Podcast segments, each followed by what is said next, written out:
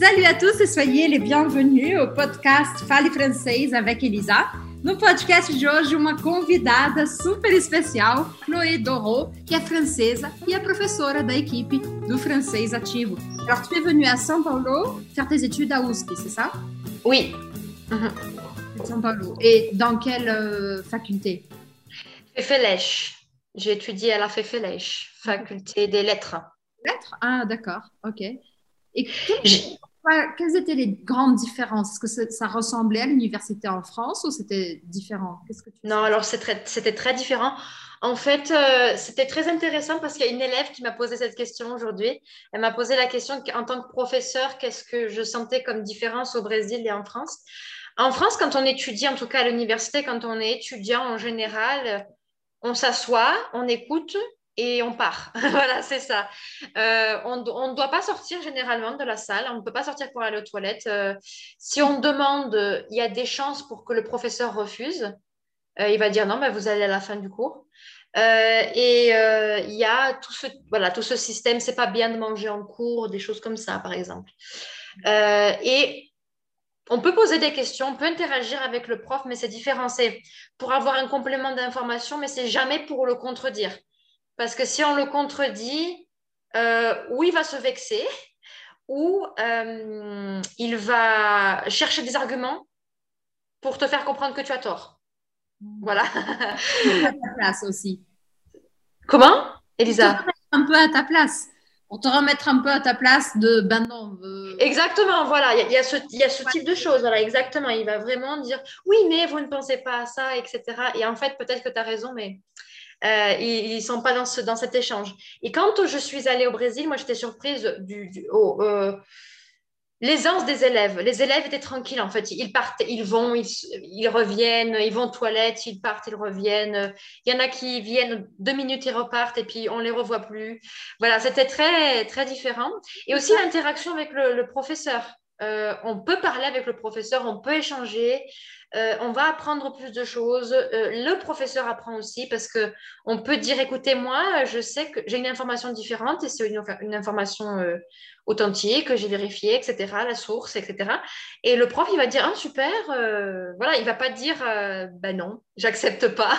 voilà, c'est, il va, il va être accessible à l'échange. Je me rappelle des premières professeurs que j'avais.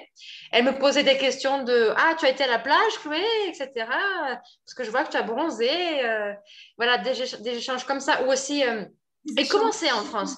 Comment est-ce qu'on considère ça en France? Comment comment ça se passe, quel est le type de mouvement que vous avez en France.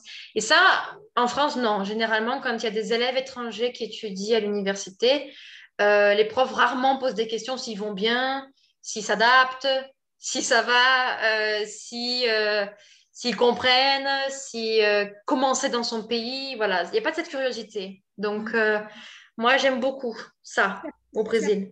De, l'aisance des élèves. Alors, je vais expliquer quand même ce mot aisance, parce que c'est un mot qui est très différent aussi du portugais. Alors, ça vient de l'expression être à l'aise. Et être à l'aise, c'est se sentir confortable dans une situation. Et c'est bien parce que tu nous as apporté quelques images qui peuvent euh, nous aider à comprendre ça. Donc, par exemple, les élèves se lèvent en plein milieu du cours, ils vont aux toilettes, ils reviennent, ils boivent un café pendant le cours. C'est ça. Et ils demandent l'autorisation. Voilà, euh, ils demandent, non, pardon. Ils ne demandent pas l'autorisation. En France, ils demandent, on doit demander l'autorisation pour sortir, pour, juste aller aux toilettes ou euh, bon, même pour manger. L'élève, il ne va pas oser demander Ah, je vais aller manger. Il ne va pas demander l'autorisation. C'est juste généralement pour les toilettes. Et, euh, comme j'ai dit, il y a, ça dépend du professeur. Il y a des professeurs qui acceptent et des professeurs qui disent non.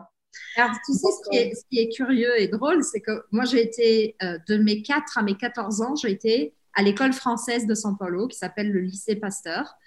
Euh, donc, j'ai quasiment fait toute ma scolarité jusqu'à mes 14 ans dans l'enseignement français. Et dans l'enseignement français, toi, tu sais très bien, euh, en maternelle et en primaire, on a un professeur qu'on appelle la maîtresse. Normalement, c'est une femme, mais ça peut être le maître et on le tutoie, mais on commence à apprendre. Le plus on grandit, au début, on tutoie parce qu'on tutoie tout le monde. Attention, tutoyer, ça veut dire dire tu à la personne, mais quand on a 8, 9 ans, on commence à apprendre que quand même, les adultes, il faut les vous voyez, c'est-à-dire dire vous quand on parle directement à un adulte. Et puis, quand on arrive au collège, c'est-à-dire quand on a à peu près 11-12 ans, euh, alors à partir de là, il faut absolument vous voyez les professeurs et il y a toute cette euh, euh, tous ces codes, codes culturels vraiment qui sont passés par l'enseignement. Donc, à l'école, en France, depuis tout petit, tu demandes si tu as envie d'aller aux toilettes et souvent, les professeurs disent non, ce qui est un choc pour un Brésilien. Alors, quand j'ai eu 14 ans, je suis allée, j'ai terminé en fait mes études dans un lycée brésilien parce que je voulais faire mes études en théâtre aussi. Donc, je faisais en même temps l'école normale et euh, une école pro en théâtre tous les jours le soir. Alors, j'ai changé d'école parce que le lycée français, c'était de 8 heures du matin à 5 heures de l'après-midi. Donc, j'aurais pas le temps de tout faire. Et ça m'a choqué, Chloé. Je me souviens que j'étais en choc. C'est exactement ce que tu racontes.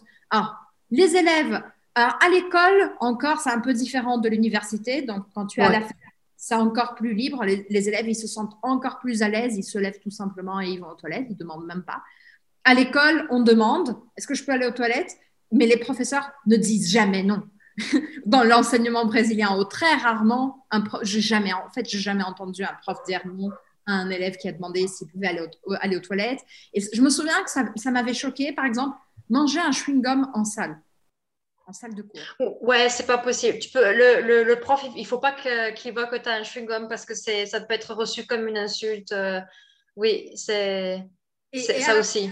Pas seulement, pas seulement dans l'enseignement brésilien, mes collègues mangeaient des chewing-gums, mais en plus, ils se levaient en plein milieu du cours pour jeter leur chewing-gum dans la poubelle sans demander la permission au, au professeur. Donc, je me souviens que j'étais vraiment en choc. Puis une autre chose qui m'avait choquée, c'est que dans l'enseignement français, on vous voyait les professeurs, c'est-à-dire on disait vous, mais on disait aussi monsieur et avec le nom de famille.